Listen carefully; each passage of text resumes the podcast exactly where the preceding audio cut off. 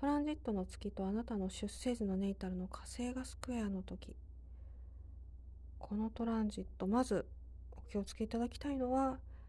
鋭利なもの包丁とか、えー、何か工具、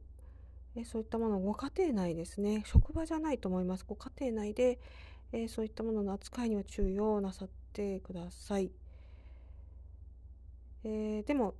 あんまりこう怖がらなくてもいいというかそれどういった意味かっていうとここでお聞きになって意識してしまえばほぼ起こる確率って少なくなると思うんですよ。えですから、まあ、念のためにというかねあの料理をするとかね、ま、ちょっとしたこう家庭内で何か直すのになんか使うことありますよね工具をねそういった時にご注意くださいっていうことです。それからもう一つなんかイライラしますねこのトランジットは。でもそのイライラが結構プチ爆発的な感じなんですね。で大元の、えー、こうあなたの持っている不安感ですとかねそういったものを隠すために、えー、プチイライラ爆発が起きているだけっていう可能性があるので、えー、その大元を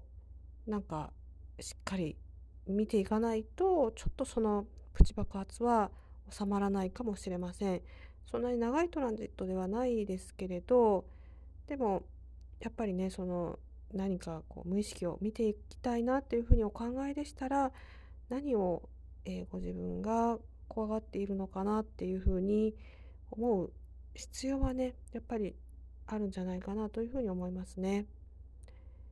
ということで皆さん一応ね念のためね気をつけいただけたらいいかなと思っています。